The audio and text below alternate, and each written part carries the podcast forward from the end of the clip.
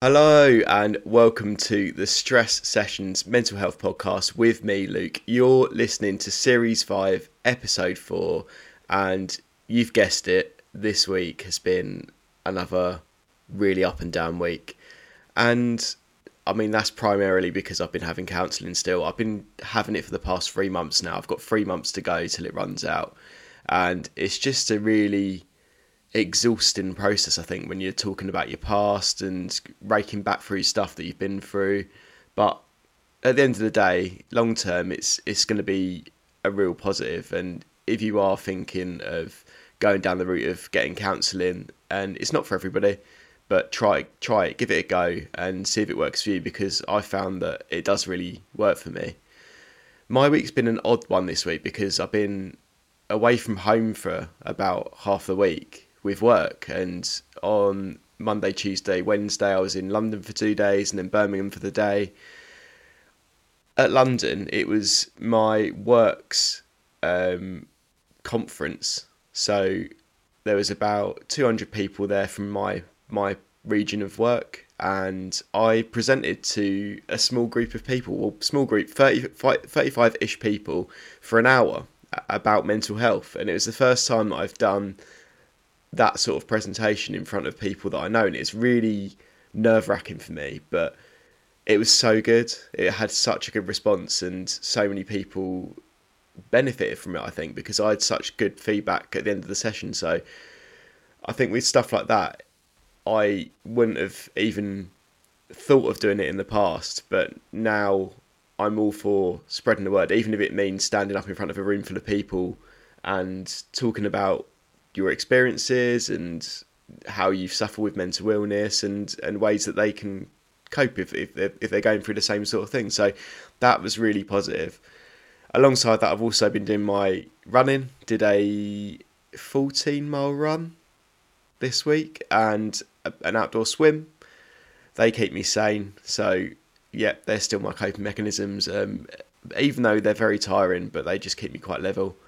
Um, what I've learned from this week is, or for the past couple of weeks, really, is that life's very tough at the moment for me, but it's really important to take each day as it comes because one day you could be feeling absolutely fine, the next you could be in a really bad place. And I think what what the last week has shown me, particularly when I was sort of worrying about that presentation I was doing, after I'd done it, it felt like such a good thing. It felt like I'd done um, something to really, really help people. So it was great. Um, I'm really looking forward to next weekend. Um, I feel like I've not really had a break in a little while, to be honest. So I'm going down to see my sister. She lives near the sea. Going down to see her for a couple of days for a for a long weekend. I've not seen her since before Christmas, so it'd be really nice to see her and her partner. Um, so yeah, really looking forward to that. On the Stress Sessions podcast this week, I've got a great guest. He used to be in The Only Way is Essex with his sister, well, sisters Chloe and Demi.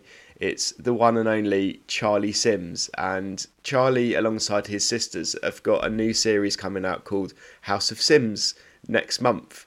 And the way that I thought that it was going to be portrayed was like the Kardashians, and it's it's not. It's not like that at all. And it's basically Charlie and his family moving over to the states and and seeing how they can kind of cut life over there. So it was really good to talk to him about that. But it was also great to speak to him about his own personal life because I don't think he's ever really spoken about before, and he he was a lot different to what I thought he was going to be like compared to when he was on the Only Way is Essex. So he opens up about TOWIE, men's mental health, coping mechanisms, his therapy that he's had, and well, going back into the world of reality TV. So it's it's a great chat. I won't go on for any longer. Here is the stress sessions with Charlie Sims.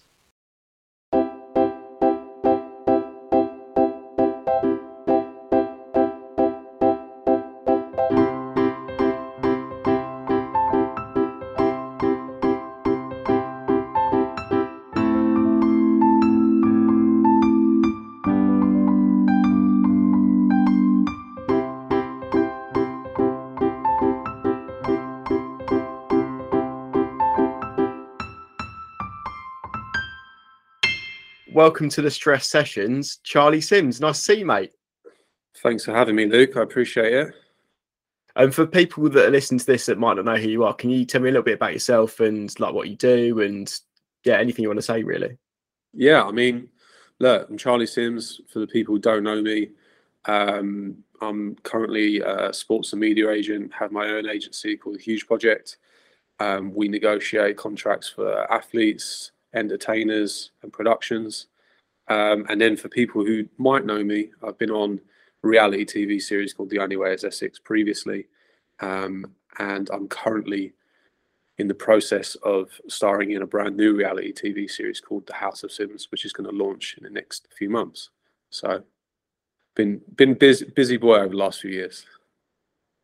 Yeah, I mean, it sounds like there's a lot on the go there, but yeah, but I'll, I'll get onto like the asking about the House of Simpsons and, and, kind of what you do now a little bit later. But the, the first thing that I'm going to ask you is, what is the one song that puts you in a really happy, positive mood? Oh, you know, this is a really good question because um, there is one song, but it's just left my mind. And or, whenever I think about being in a good mood or whenever I've been quite down, um, this song tends to come on for some reason. Um, I'm going to try and sing it to you because I feel like you might actually know it. It goes, um,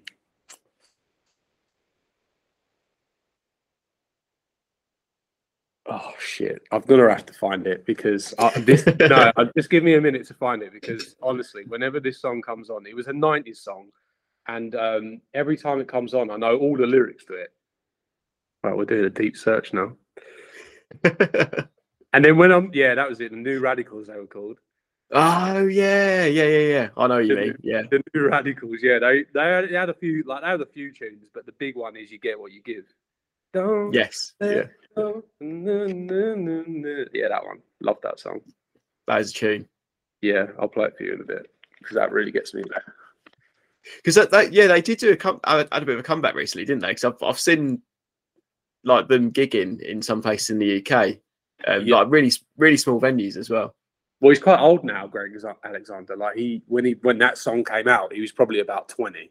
So you know, we were probably really young when that when that song came out. But it's just been a song that every now and then it will just pop up on the radio. And um, one of the one of the reasons why I really love that song, and I've heard it for years and years and years. But I was in Dubai about two or three years ago. Like it was it was COVID era at the time, and we weren't really sure what COVID was at the time. You know, it was kind of going around. People didn't really know what was going on you know, was it going to be dangerous? Was it just going to be a bit of a, a bit of a thing, you know, that people got worried about, and then it kind of went.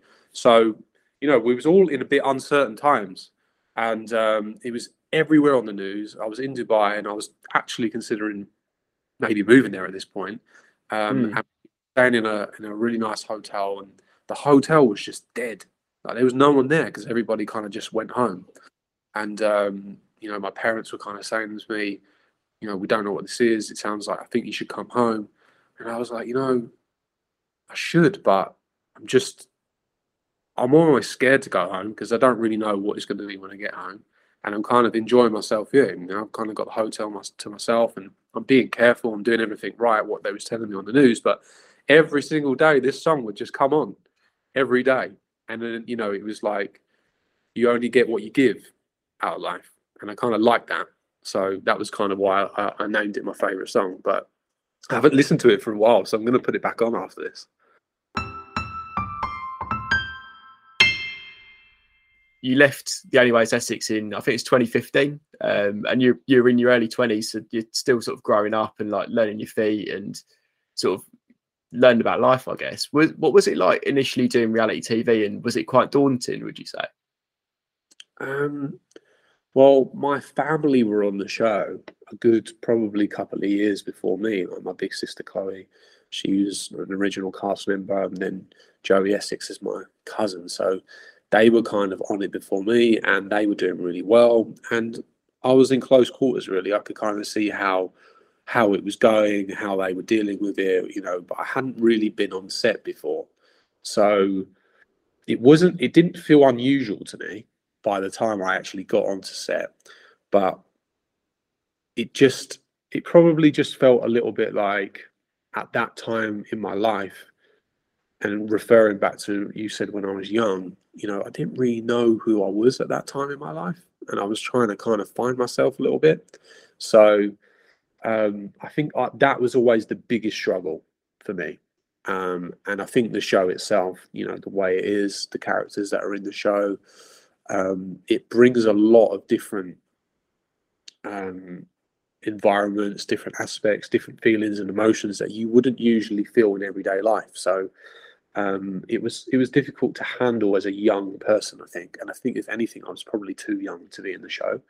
Um, and I think now, even Towie now today, there's a lot of young people in that show, and and I I would relate to them in I'm watching the way they behave and the things that they say, and I'm like, you know, give it a few years, and you probably wouldn't behave or say those sort of things or act in that way or fall out with that person or so you know i think if anything i was just probably too young for the for the concept of that show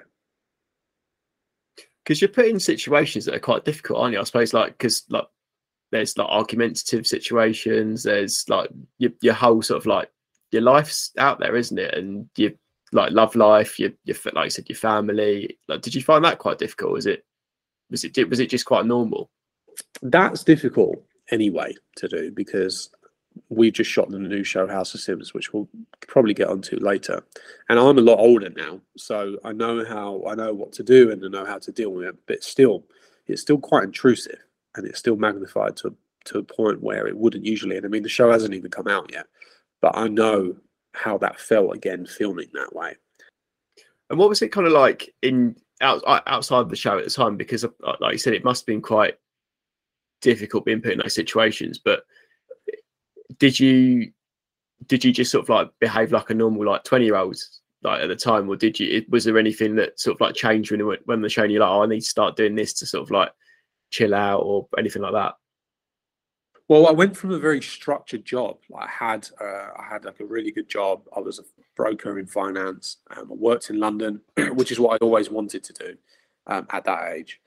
And that job kind of gave me really good structure in terms of I knew what time I had to get up in the morning. I knew what time I had to be on the train. I had to go to work. What I had to do to be good at that job. What time I had to come home, and then start again tomorrow. And I think a lot of people have that in their lives, and really that got taken away from me when I joined the show because all of a sudden I lost the structure.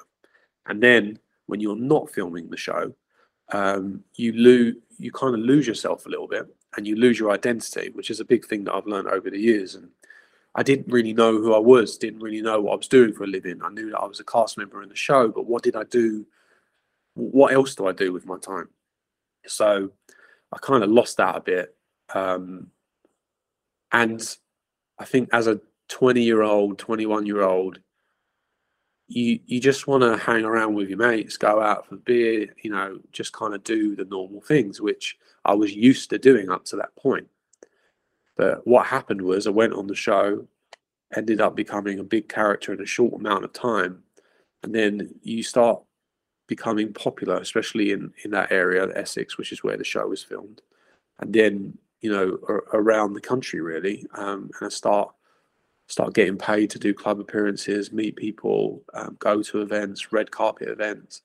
Um, all of a sudden, the places that I was used to dining out in Essex, you know, were kind of giving it to me for free because I was on a show and they wanted me to be in there and kind of be seen in there. So it kind of changed for me a little bit and think almost things almost fast forwarded. You know, it was almost like being given.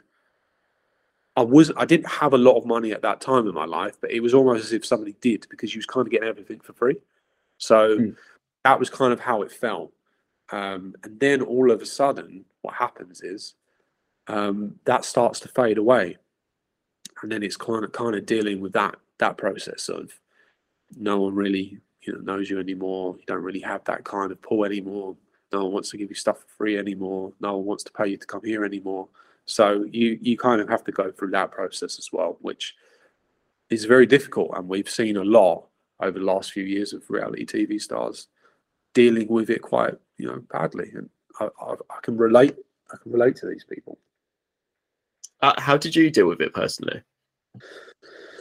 Well, I think the, the biggest difference probably be between myself and and, and other people going through it was I was quite happy to step away. And I was I took myself out of that position, whereas a lot of people don't. They kind of get shunned out, or it's just you've had your time and reality TV is a short career and it's just time for the next one. And I'm probably referring to people like Love Island and Big Brother and stuff like that, you know, um, I'm a celeb. So, you know, it's kind of like with me, I just got to a point in the show where I didn't want to be in it anymore. And I didn't want to be a part of that anymore. It wasn't making me feel good. I, you know, I wasn't feeling like my personal life was in a good place. My professional life wasn't in a good place. And the only way that I could really see myself moving forward from that was just to remove myself from this environment um, and, in particularly, some people. So that's what I had to do. And I just came to the conclusion that if I was going to do that, these are the consequences.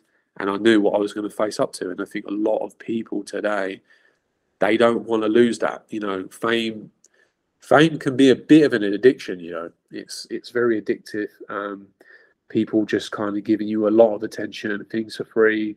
Um, social media, in particular, is a lot bigger now than what it was back then. So people don't really want to give it up, and they start going to all sorts of lows really to try and try and remain there, keep there, try and find a way back. But for me, I just kind of took it on the chin. I knew what was what was going to come with leaving the show, and that was it. And I just decided to get on with my life and and and think about the next chat, the next step. And that was for me building the business and kind of going again really and kind of picking up. You know, what was I going to do with my life? Did it sort of feel like you so you, you made that jump from being a broker and then went into to Towie, and you essentially went back because you, you, started your own business and and built and have built your own career from there. But did it kind of feel like you going back into the real world again and did did that come with the same sort of like? I guess it must be quite daunting going into that environment because you're like, shit, I've got to start essentially start again, haven't you? And like, I mean, you've done like amazingly well for like where you are now and like what you've what you've built. But did did you initially think that was quite like a daunting thing? Yeah, and I think probably during that period of time, I dealt with anxiety and stress more than I've ever dealt with and I think we've all we all we all work, work with anxiety and stress on a daily basis up to some sort of level. But you know, as a broker, and when I was in that in, a, in that job, it was a high powered job, and I needed to be a high performer in that job. Um, so I, I felt probably my first levels of anxiety there. You know, going from school to trying to get a job, then getting a job like that where people were just queuing up for that was kind of like the first bit of pressure I felt because I felt like I was out of my depth, and that isn't really a good feel, good, a good feeling, you know, when you don't, when you have a low self esteem. So I felt like that during that period, but I managed to get through that, got into the show, again, felt like this enormous um, self anxiety was coming on a lot of the time, mainly when the show was coming out, not during the filming, just when the show was coming out, because again, I was kind of bought into this public perception, people's opinions, what are they going to think? You know, we had no control over the edit either, by the way. So it was kind of like, oh wow, you could say and do things, and then it could be very differently shown on screen. So it was always like every week, you know, what's this going to be like? Is I of remember that scene, but how is it going to look? You know, I remember saying this, but I don't know if I should have said that. And that were kind of the thoughts and the feelings that you were having during that process. And then, you know, leaving leaving the show which is probably the biggest, one of the biggest things that I've had to do in my life because I was giving up a lot at that time. And, you know, when you talk about anxiety and stress, well, one of the ways to really deal with anxiety and stress is to, to, to build a comfortable environment for yourself and structure for yourself. And I had a job, which was being a cast member in a show, which paid me financially, which paid my bills. So that was that was fine you know, I had a relationship at the time that had broken down. So I had that comfort, that kind of comfort had gone. I was arguing with family members at the time. That kind of family unit had broken down. Um, my friends were in the show that I decided that actually I needed to part ways with. You know, that my friendship groups had gone. I was leaving fame behind. I was probably leaving any potential earnings um, behind. And, you know, there was a lot on the line for me. I gave up a lot to leave that show. So and had I stayed on there, you know, my life might, might have been very differently today. But I knew that it was going to be a hard period of time. And I knew that what I was going to have to do was to kind of find and regain a lot of the things that I wanted from that in a different avenue. And that's what I did. You know, I decided that I wanted to open my own business. I wanted to be respected in my industry. I wanted to earn enough money that I felt comfortable that all, all, everything that I wanted was covered. I wanted, you know, new friends and to be in new environments, people with like like-minded ways. So, you know, all of those things I was really searching for again, and I just felt like I'd come from a place where I was really lost. You know, I, I go back to having no structure, and I was really lost. I didn't really know what I was doing with my days. I didn't really know who I was. To kind of sitting myself down and saying, right, things need to change. This is who you who you've decided you want to be. So now you have to go on and do it. And that was kind of really the process of that. It, and it seems like, like I said, like you've you've built like a really successful career now, and like you like well known in your industry. But it's it seems like like I, I mean, I can sort of relate to that because I I need structure in my life, and it seems like you do too. And leaving a reality TV program to then go and work in like your, your own company and and be your own boss, like you can put structure in place when you do that. And it seems like I don't know, like did you do you think you're a happier person now than what you were when when you were on the show? Oh, definitely. Like definitely happier now. But you know, the show was more of a I didn't really know what I wanted at that period in my life. And I was kind of looking around me. And like I said, I had family members and stuff in it. And I felt like maybe I was in a job where, although it was a good job being a broker, I just felt like it was a hard earned job. And I was watching people around me actually making easy money, doing something that looked particularly easy.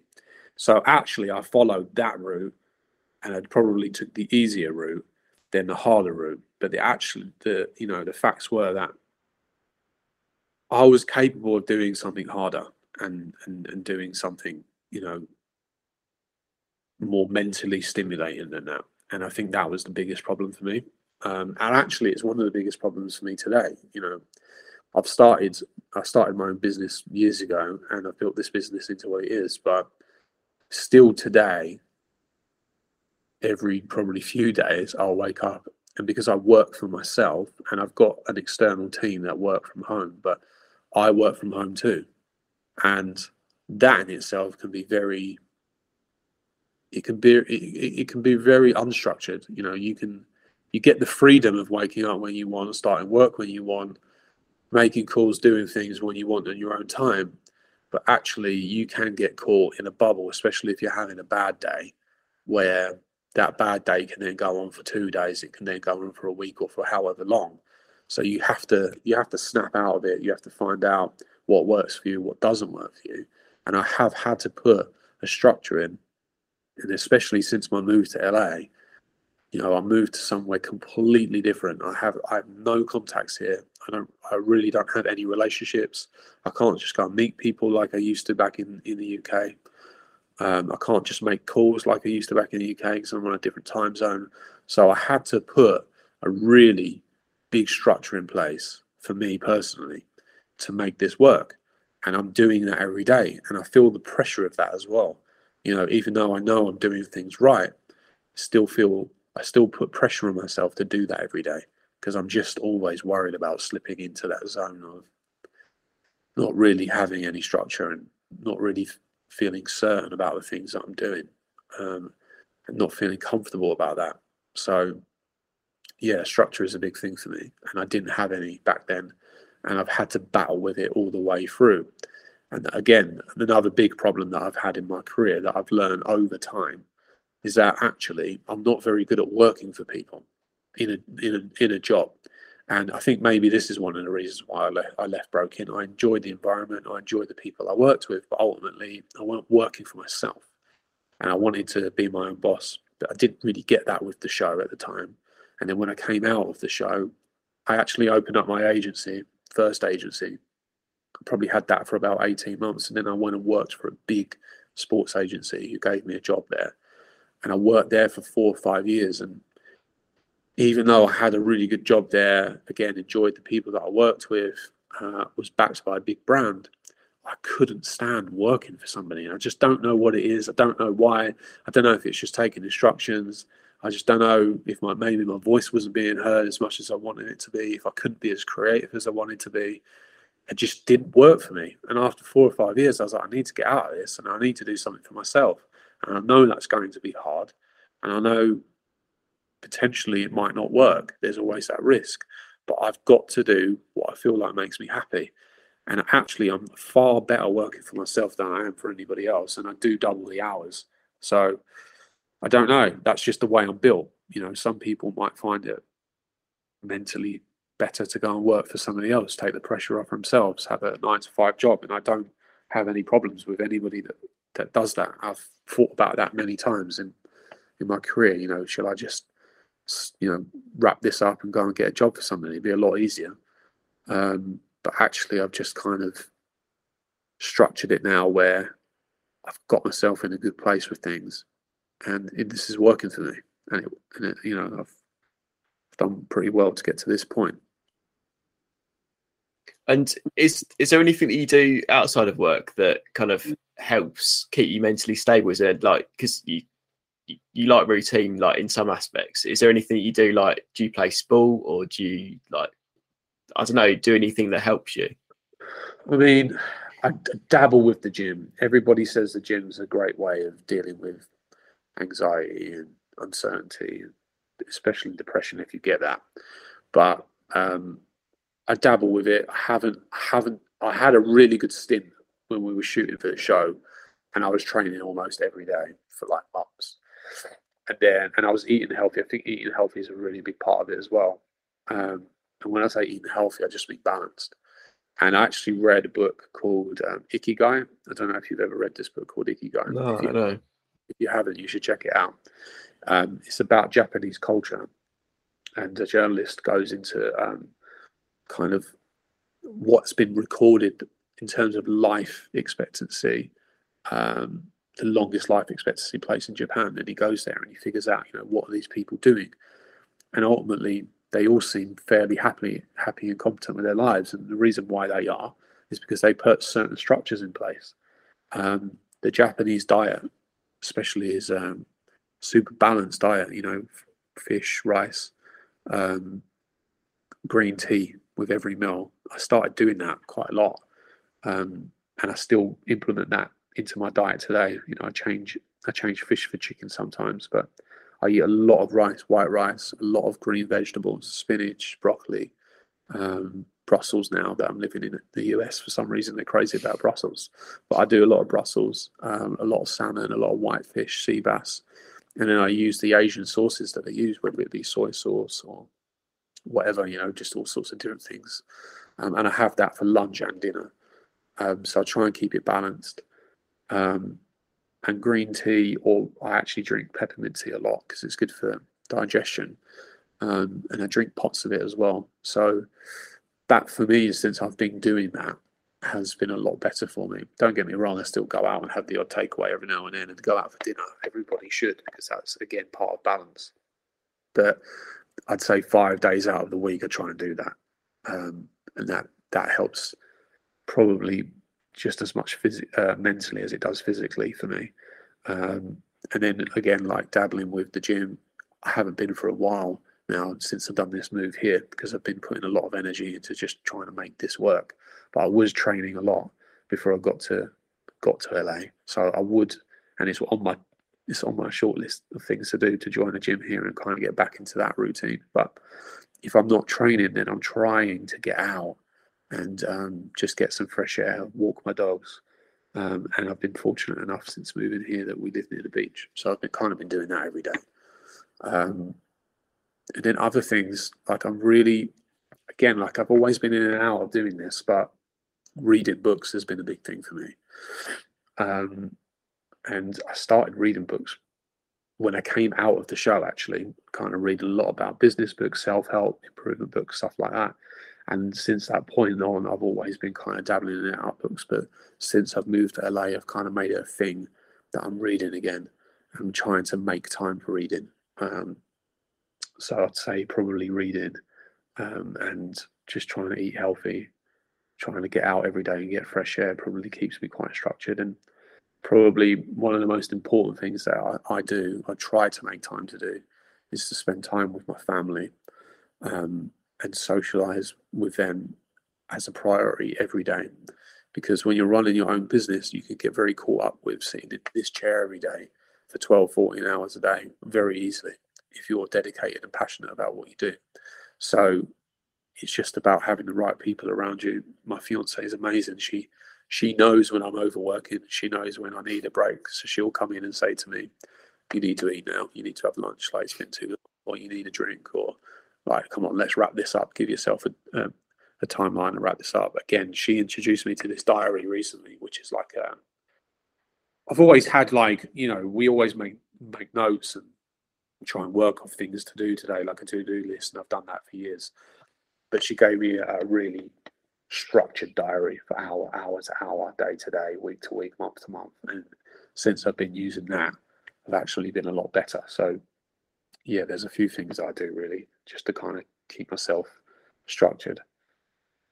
They're really good things because they're, they're they're kind of like the, the going outside and just going for a walk and like reading and eating healthy. They're they're all things that like anybody can implement. So they're they're really good ones. Um, they're not like playing doing like karate or anything like that. but no, no, no, even but even the book thing, you know, I had this thing where I was like, I have to read a book about business every time, and I've read so many, like I, you know, and it's probably helped me to a certain degree get where I am. But now I'm like, why am I just reading about this one topic? Like, why don't I just read about whatever I feel like I want to read about? And I'm not really into um, into fiction. So like you know, I, I like reading about real things, real stories. Um, so I've started picking up books that I feel like are quite creative um, and things that really kind of get me going and that I can implement into my work, but are just a little bit more normal and like everyday sort of stuff. So I've started doing a bit more of that to be honest. But yeah, everything I've just noted isn't it isn't anything new that nobody you know nobody would have never heard of but it's actually just putting these things in place. Like reading a book, I don't care what anybody says, can be difficult to fit into your day sometimes. And I know we all say we've got 24 hours in a day and all of this sort of stuff. But yeah, 20 to 30 minutes of actually stimulating your brain doesn't, you know, isn't as easy as flicking on social media. You know, like it's far easier. Sometimes I talk myself out of reading a book because I'm too busy doing it, doing social media. So you know, these things are not unheard of, but they're just things that you have to put in every day. So, you know, eating healthier, I do like a I do a weekly shop now, whereas before I was kind of doing it on a daily basis to kind of get me out of the house. You know, I won't go and get my shopping on a weekly basis. I'll just go every day, get my my food for lunch and dinner today. But actually, all that was doing was it was just tempting me to buy and shit. So I just tend to do it on a weekly basis now. On the Monday, I just go bang, get the five days done, and then whatever happens on the weekend, you know, whether I eat out or get a takeaway, that's fine. But I make sure that that's in place. I make sure that my dogs get walked every day, and that I'm with my fiance when we do that, so we can have a normal conversation about life, you know, about her day as well, and she can ask questions about my day and just kind of spending time together. So, yeah, nothing that nobody's ever heard of before, but it's actually just making time to do that. And I think since I've been making the time consciously to do that, I've been feeling a lot better. It's funny as you should say like you, sort of, like you said for the reading it. You, when you when you have to make time to do stuff that seems so simple, it seems mental, but you really do have to put that time aside to to actually do it. And I think that's like half the battle in it when you you're trying to like clear your head or like get away from work and just chill out. Half the battle is making the time to do that to put that routine in place, or like you said, like your your fiance get, gave you like a schedule thing, and, and that really helped you. Is doing stuff like that. It's really hard, but once you put it in place, it becomes so much easier. Yeah, and you know, not just the reading thing, but we all know going to the gym is good for you. But we talk ourselves out of it sometimes. Like my, you know, and it, and I've never done a gym session that's ever made me feel bad afterwards. I've never come out of the gym and said, "Oh, I really wished I didn't do that today," or oh, you know, I've eaten a healthy meal. Really wished I didn't eat that healthy meal because I feel terrible now. Like nobody's ever actually said that, but we psychologically just have this thing in us that just doesn't want to do, just doesn't want to do certain things for whatever reason. You know, it's not it's not tempting to us to eat sea bass and white rice and broccoli. Like it just isn't. But when you eat it, you know, it fills you up, it does the job, and ultimately you don't think about eating crap food. When you go to the gym, whether it be 30 minutes or two hours, some people like to do a long stint in the gym. Some people love going to the gym. I'm not one of them people, to be honest. But some people love going to the gym for two hours at a time every day. I can't stand it. But I still, when I go there, whether it be 30 minutes or an hour, I still don't come out feeling bad about it. So I just want to, I want to, you know, just keep making time for things, structuring my days properly. Um, and the better I am at doing that, the better I am at doing that, the better I perform, to be honest, all round. You're obviously in LA now, and it's very, I guess it's very different to, to being in the UK. And I, have I've had a few uh, Americans on, on the show, and when I spoke to them, the, the perception of mental health in America is so different to what it is in the UK. Like, for instance, the there's this. I, I still I, I don't know. It's probably got better over the last couple of years, but it's always a stereotype about like going to get counselling or um, like seeing a therapist or something like that in the UK. Whereas in America, it's just part of it seems everyday life. Have you kind of seen any of that so far since you've been there, or is it have you not really touched on that?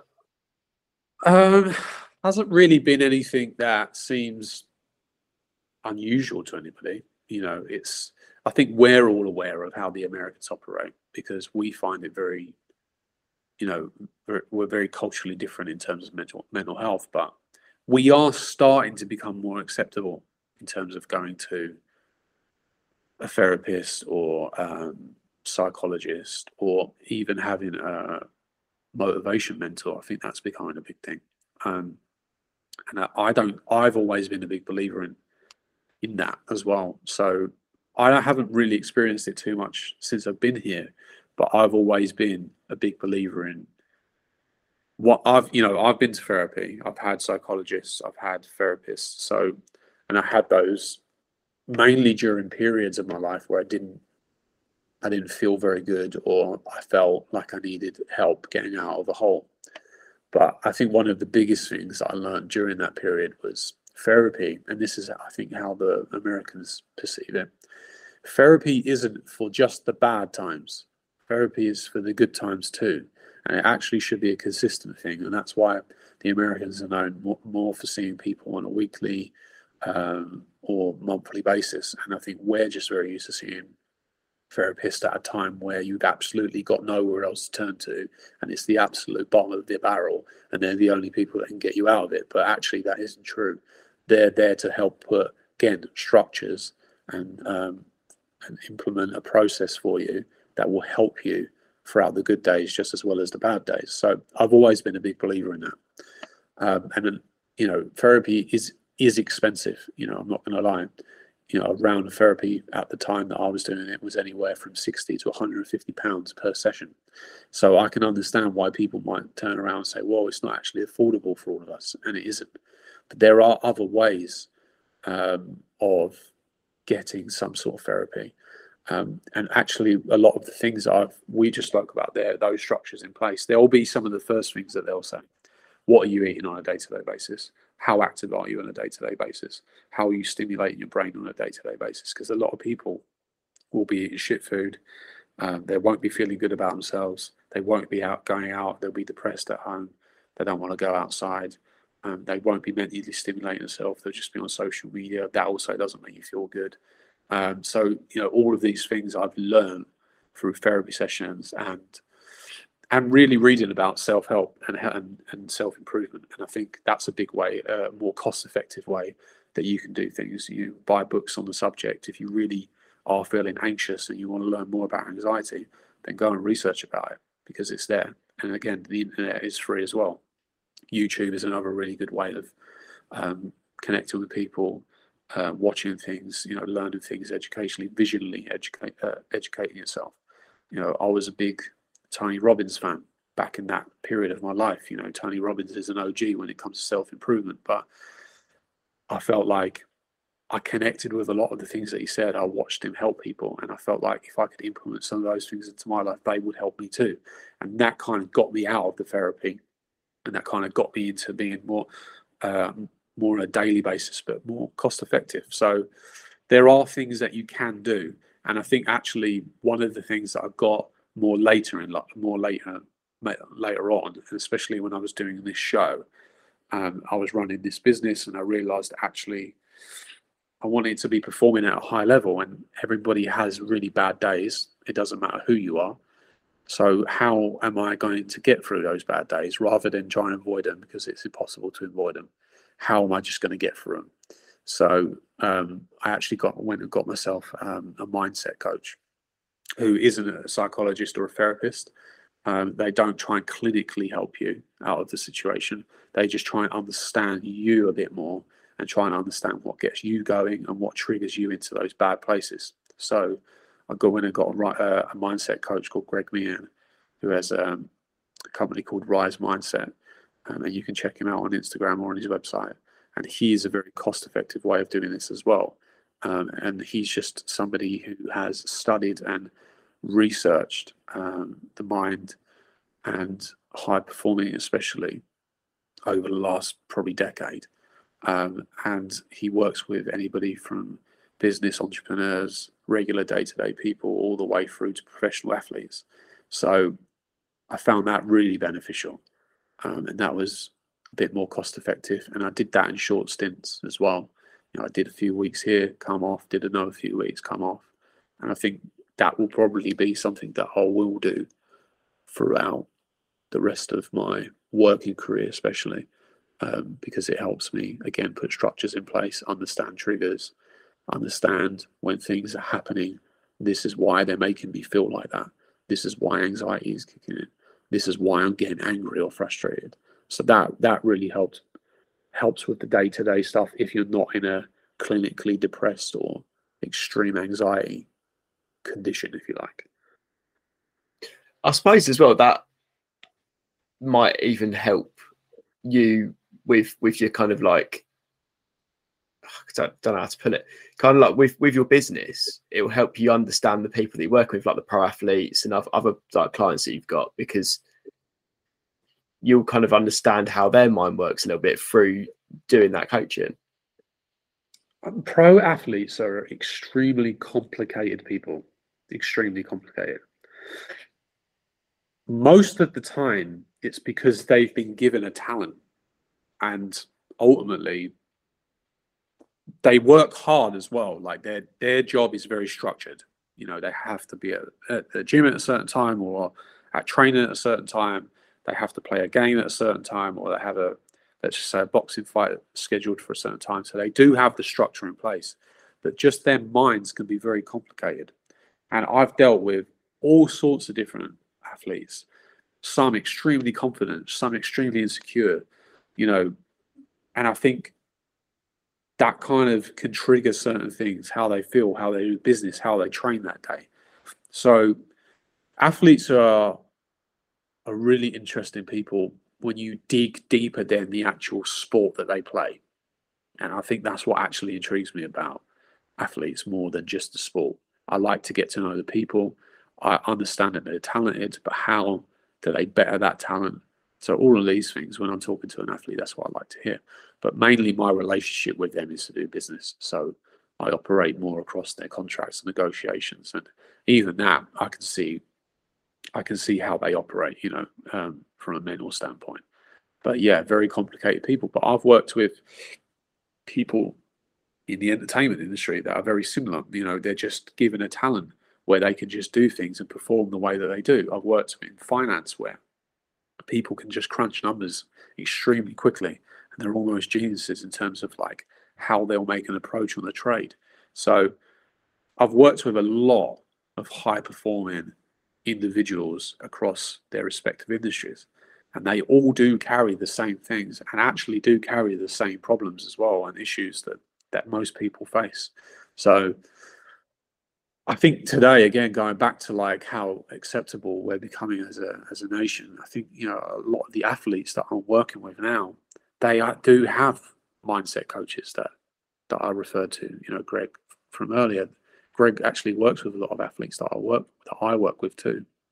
So, um, you know, that's becoming more acceptable. Whereas before, that used to just be seen as a weakness, especially in sport where you're competing against somebody and especially a combat sport, which is what I operate in mostly, you know, boxing, nobody should have a mental weakness. Well, actually, it's a mental strength that they're trying to they're trying to do, you know, trying to work on their mind just as much as they are physically with their body. So yeah, we're definitely becoming more more acceptable and I think it's only a positive thing to be honest with you. I'd like to see more people do it and I'd actually like I think people are doing it, but I'd like to see more people speak out about it that's how I feel about about that. Yeah, I think it's it's it's like just just like us having this conversation now. We're talking about stuff like you're you're being really open. Like I've I've been pretty open. Well, I've I've put my whole life out there on Instagram, but I think life is a lot easier when you are that open because it sort of like it gets rid of that stigma. Um, I feel like people look up to you in, in, in a positive way because you've you've kind of like gone out and been like oh, I've suffered with mental illness and all that. Um, but then it gets other people talking, and it's just like even having this sort of conversation on the back of it, people listening will go, "Oh, do you know what? Like I can relate to some of the stuff that Charlie's talking about, so I'm gonna speak to somebody about it," and that's a really positive thing, isn't it? Yeah, I think the reason why I'm quite open again talking about it I'm really I'm being quite vulnerable when I talk about this. You know, I think that's that's the part that's the part that people don't want to give away, the vulnerability part. Everybody feels at some point the same, but it's how we express it and how we show it. And I think if you can kind of get over the part of feeling vulnerable, you know, I'm a big believer in, especially with men in particularly, that we don't talk enough. You know, we've got this kind of pride, uh, ego thing of being a man especially if that if you've got a family, you're the man of the house, you're the provider, or whatever your situation is, you feel like you can't talk about it. And I think that's a real shame because there are a lot of people in your position, you know, that would like to hear how you feel and probably relate to it. And I think I've always been a big believer in there, you know, there are a lot of men taking their lives, committing suicide for things that could be spoken about and could be, you know, changed very differently if we had just reached out or just been a bit more vocal or just been a bit more vulnerable in ourselves. Um, and I've always been a supporter of that. So if somebody looks at my life on Instagram and thinks that I'm having it pretty good because I'm living in LA and I've got a successful business and materialistically I've got a lot of good things around me, trust me, I had bad days too, you know, and a lot of people do. A lot of professional athletes do. A lot of musicians do. Artists, entertainers. I'm pretty sure the president of the United States has a pretty bad day every now and then. So, you know, everybody has a story, but I don't think we should shy away from opening up and reaching out about it because people who might feel like their voices are not heard on a big platform might feel like they they can't come out and talk about it, but you can. And I don't think if you are in, I think if you are in a bad place, you should definitely reach out to somebody. And again, there's there's lots of ways of doing that. We know that there's charities that do that.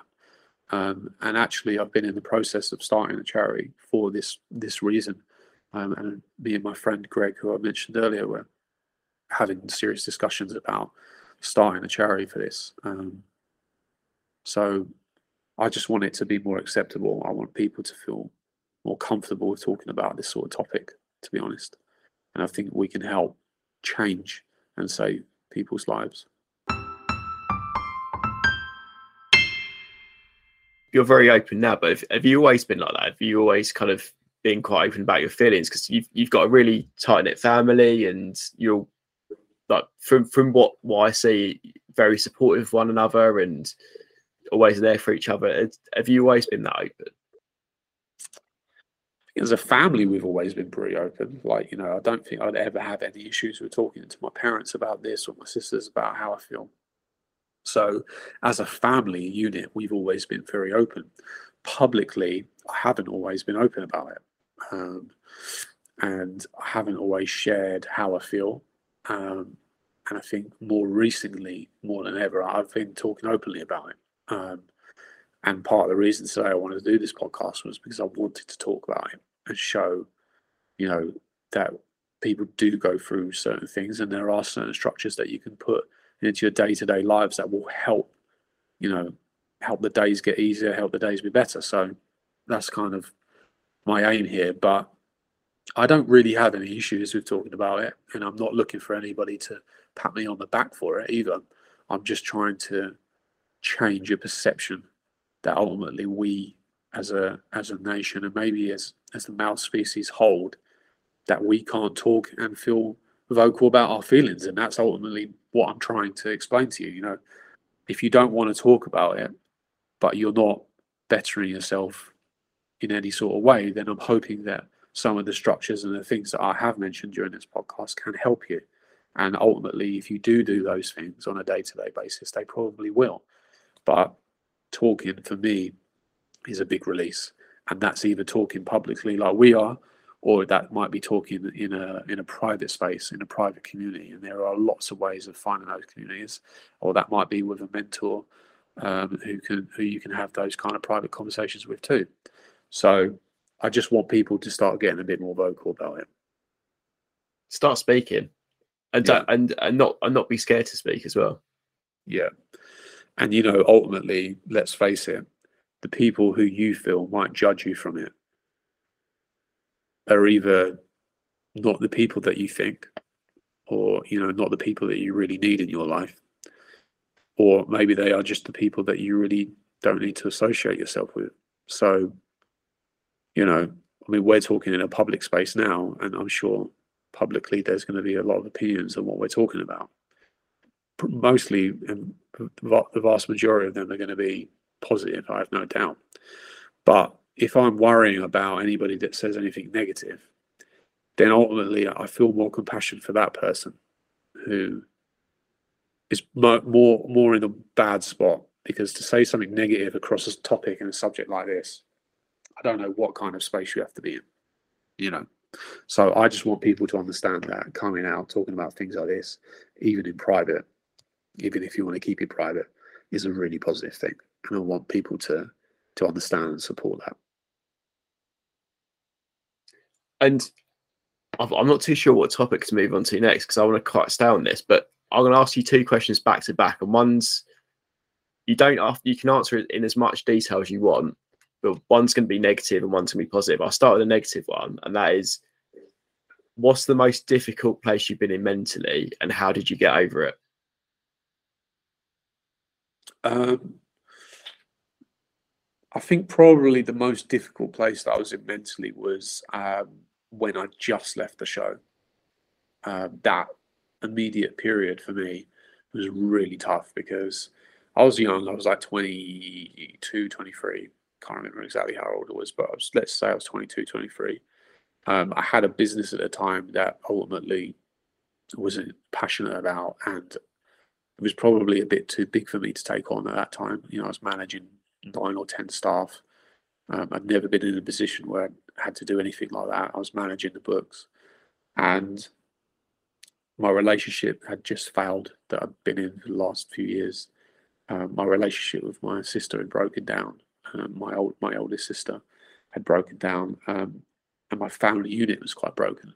And I think probably one of the biggest things at that point was I had no idea where I was going to go. I didn't know at this point in time that I was going to go on and be a sports and media agent. You know, I was kind of just thinking, I feel stuck, and I feel like I'm in a hole, and I feel like the people that I love around me aren't aren't here, you know, where I need them, and I've lost all of my finances really so that that period for me was probably the deepest, the deepest, darkest period, and that was when I got therapy after that period, um, and I went into that kind of more clinical help.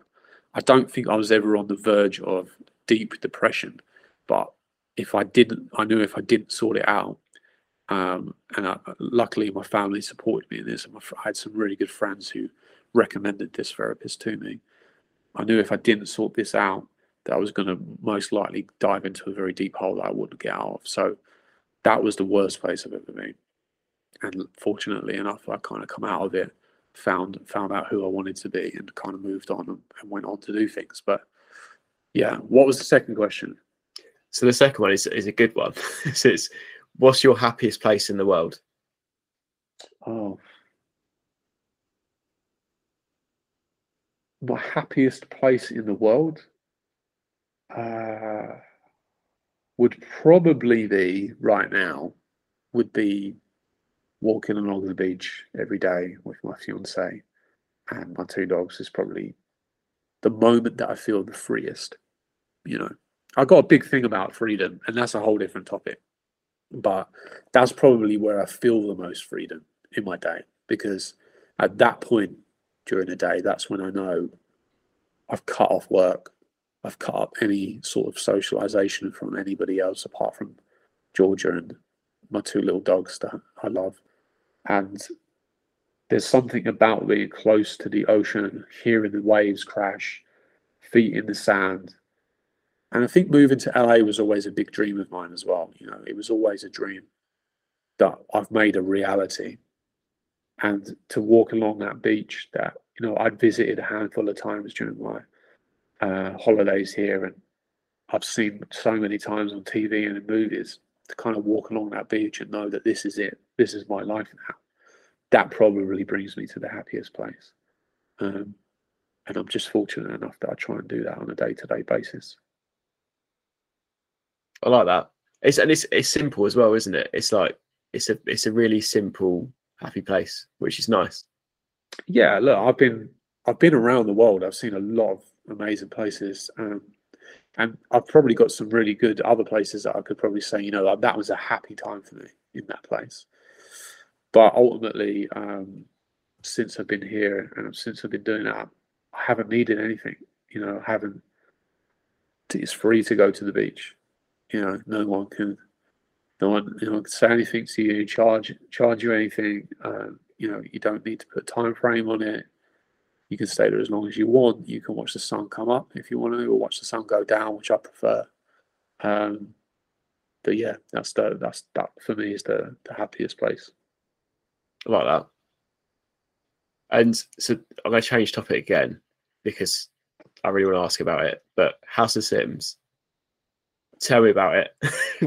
what, what's it all about? Because I've read a lot about it, and it's been compared to the Kardashians. Is it is it going to be like that, or is it a, a slightly different concept?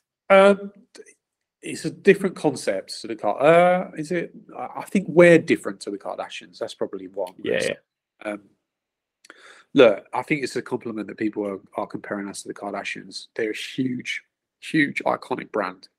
Um, really, the OGs in terms of like being a family unit and creating a reality TV show. So I understand the comparison and ultimately, if we can just do just as well as them, I'd be really happy, you know. Um, but you know, I think for us, we're just totally different, totally different family dynamic, uh, totally different culture, and we're we're from the UK. You know, they're they're LA born and bred.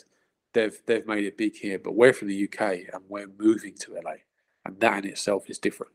You know, and what we're trying to showcase on the show is that if you've got dreams and aspirations and ambitions to do something, then ultimately you shouldn't be afraid or fearful of taking a leap to go and do that. So we were lucky enough to have a network, OnlyFans TV, to to back us and give us the budget to go out and make our dreams a reality.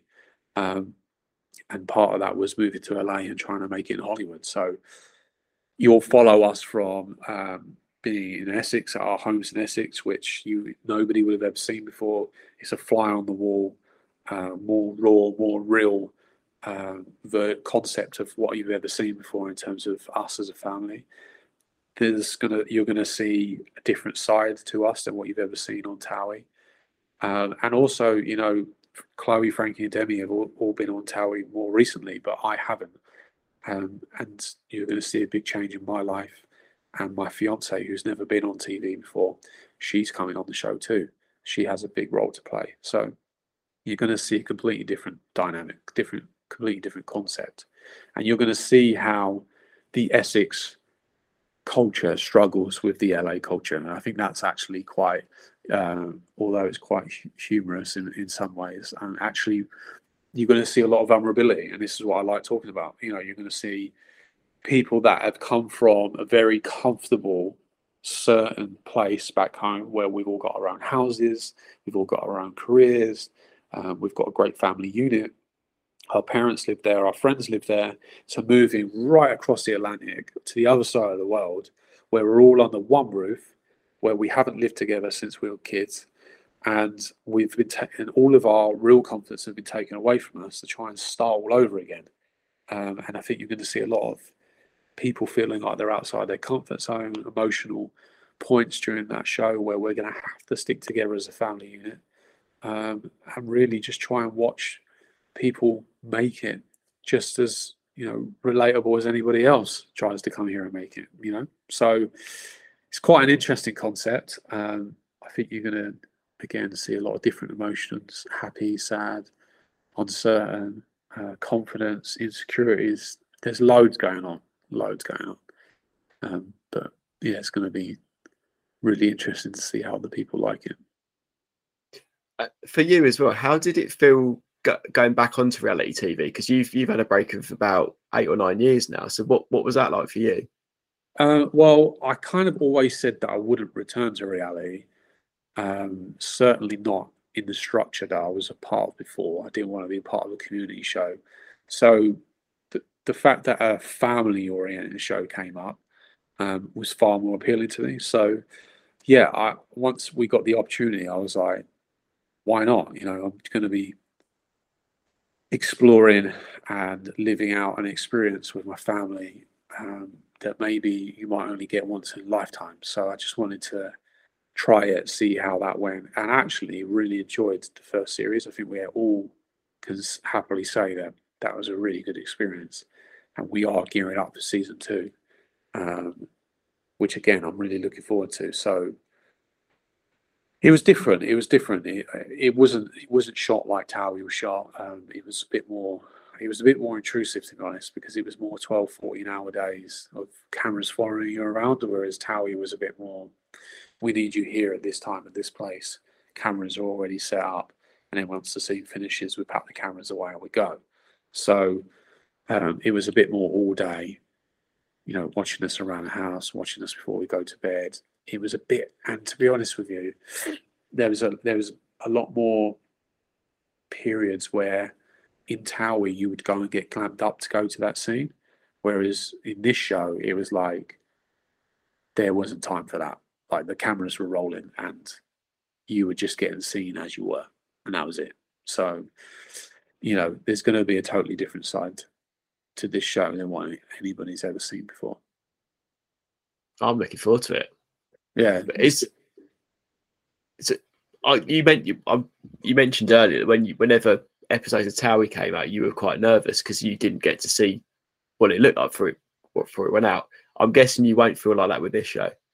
No, no, I have a bit more of a bigger role on the show. So um, I'm a co-creator and executive producer alongside my sister Chloe. So we've we've had a bit more of a, a production role as well, where we get to see the edits and we get to see because, like you know, when you're shooting these scenes, because they're all day, you just don't know how we're going to piece this together. You don't really know where the storyline's going with reality. It's not like scripted. You know, you have a script and you kind of follow it, and this is the starting point, this is the mid, and this is the end. We don't really have that in reality, and things can change very quickly. So you know, we were shooting things and ultimately we weren't at every single scene. You know, sometimes my other two sisters, Demi and Frankie, might be shooting in a completely different location to us. So we didn't really know what they were shooting. So when you get to the edit, you get to see what everybody's been up to and kind of where the storylines flow in. And, you know, there's been times where we've looked at the edit and we've changed things around and we've said that doesn't really work. And it's been a bit of a different role, I have to be honest. Um, something that I wasn't particularly used to and I haven't felt particularly comfortable in. Um, but I've learned so much during this experience and during this period that I'm really ready for series two because although series one hasn't launched, I just know we're going to do such a good job for series two. Um, we know what we was missing in series one, and although it's going to be great to the to the person watching it and the audience watching it, I think series two is actually going to be super exciting because we know what we need to add. That's really cool. I'm I'm, I'm glad you're excited for it because it's like some. I think some people will do like shows like that and be like, "Oh, I'm not not too sure if I've done the right thing," but like you legit seem proper excited. So that's like that's yeah. lovely. Yeah, no, look, I've seen some of the finished stuff. Um, it's looking really good. Everybody's super happy with it. I know, you know, we're kind of we've been a, OnlyFans have been super supportive. They've really allowed us to be a part of every single part of this, whether it'll be the concepts, production, the marketing across the show. Like I've just seen all of the marketing um, across how that we're going to launch this thing. So exciting! Um, I'm going to give you an invite. You should definitely come to some of the stuff that we're doing. Um, and it's just really cool, you know, to, to, to be a part of something this big. Um, and that wasn't to say that the show we were a part of before wasn't, because that was a very successful show. But just feel like as a family um, and being this involved, it's just been a really cool experience. So, yeah, I, I, I am excited for everybody to see it. And I think it's going to hit everybody's screen soon we're just trying to touch up and finalize the, the finishing the finishing parts now, but we're getting there. Do you have a date for the UK launch, or is that not out yet? No, it's not. It's not out yet. Um, we were looking at March, but you know things can change. So we're about midway through the editing process, and if everything keeps going smoothly, then um, I would say March is probably looking likely. But we'll I also want to give ourselves a good opportunity to market it, you know. So I want to make sure that we launch this correctly and we get all the marketing that we want to we want to do. So it could be March, it could be early April. I'm not I'm not hundred percent sure yet, but I'm not putting pressure on myself to kind of say, let's definitely do it for this date. Um, and then it's just a bit of a rush, you know. So I want to want to get it right. Cats or dogs? Uh, dogs. they, these are so easy. Walk walk on the beach or climb a mountain. Walk on the beach. Hate heights. Can't do the heights. Oh, really? I can't stand the heights. I would much rather walk on a beach any day. And then summer or winter? Summer, definitely. Just moved away from a country that's winter at a time. So, yeah, summer. Dogs dogs dogs for me a man's best friend i think. You know cats are very independent. Dogs are very dependent. They need they need people to look after them and they love you unconditionally whereas i just don't feel like that with cats. You know they do like to be given attention but they're very independent. And just like i said with the beach there's something about being barefoot in the sand the waves kind of crashing in that i just love you know i've done hiking before but it's not particularly a comfortable experience for me personally. Some people love it, especially here. There's hills everywhere. Here. People love it. So I'd say beach, and then um, can't remember the last one now, but yeah. The, the, the next one is take each day as it comes or plan ahead. Oh, that's a good question, actually. Uh, that is a good question. Because I have a theory that, you know, you have to, I suppose you have to kind of take both of those into consideration because to get anywhere in life, you do kind of need a plan, which usually starts with a dream. And then the dream becomes a plan, and then the plan becomes a reality. So you do need that in some degree. But don't, I, I guess the important part of that is don't get too lost in you know, in the future. And I guess this could go back to um, don't get too stuck in the past as well, because that's a big thing for, for people. So just try and remember the the moment, the current moment that you're in, and try and remember it. I think that's a big part of big part of life. And the last one is money or happiness. Um, well, they're saying money can't buy you happiness, and I'd probably say happiness over anything, to be honest. It's probably the morally correct thing to say. Money can buy you a lot of things, but it can't really buy you happiness. Thing is, as well, I feel like when you're happy, you're probably more likely to get the money that you that you want to get. I guess as well. Yeah, that's probably true. I have a weird relationship with money, but you will have another conversation about that another day.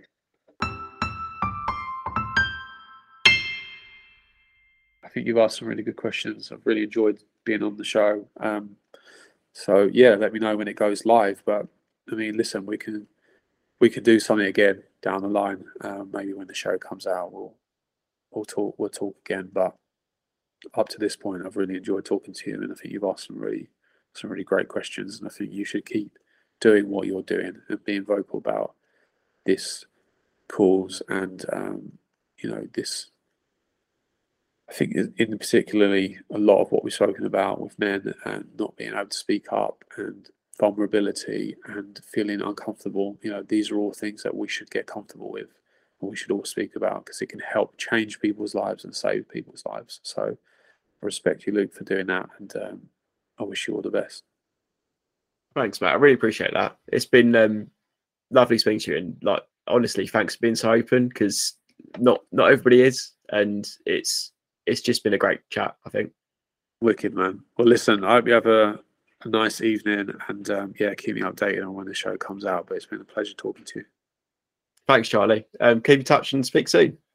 Wicked. Cheers, nice mate. Cheers. Bye. Speak later. Bye.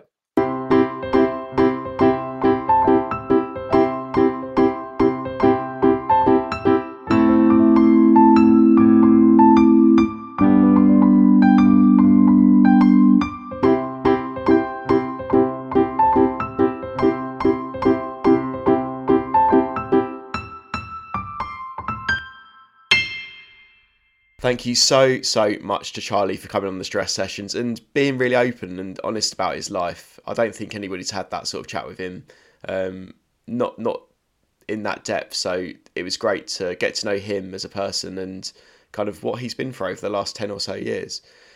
If you are struggling with your mental health, please visit the link in this podcast's notes. It's an NHS link to lots of helpful information, including some links to some really great mental health charities. So if you are suffering, don't suffer in silence. Speak to people, get the help that you need, um, because I, I, sat on it for a long time, um, and it, it's not a great feeling. So make sure you, you get some help. The next episode of the Stress Sessions is out on Monday, the 10th of April, in two weeks' time, and it's with the fantastic comedian Stephen Bailey. I've not had a comedian on this series, so I'm really looking forward to chatting to him, and I hope you do too. So, speak to you then.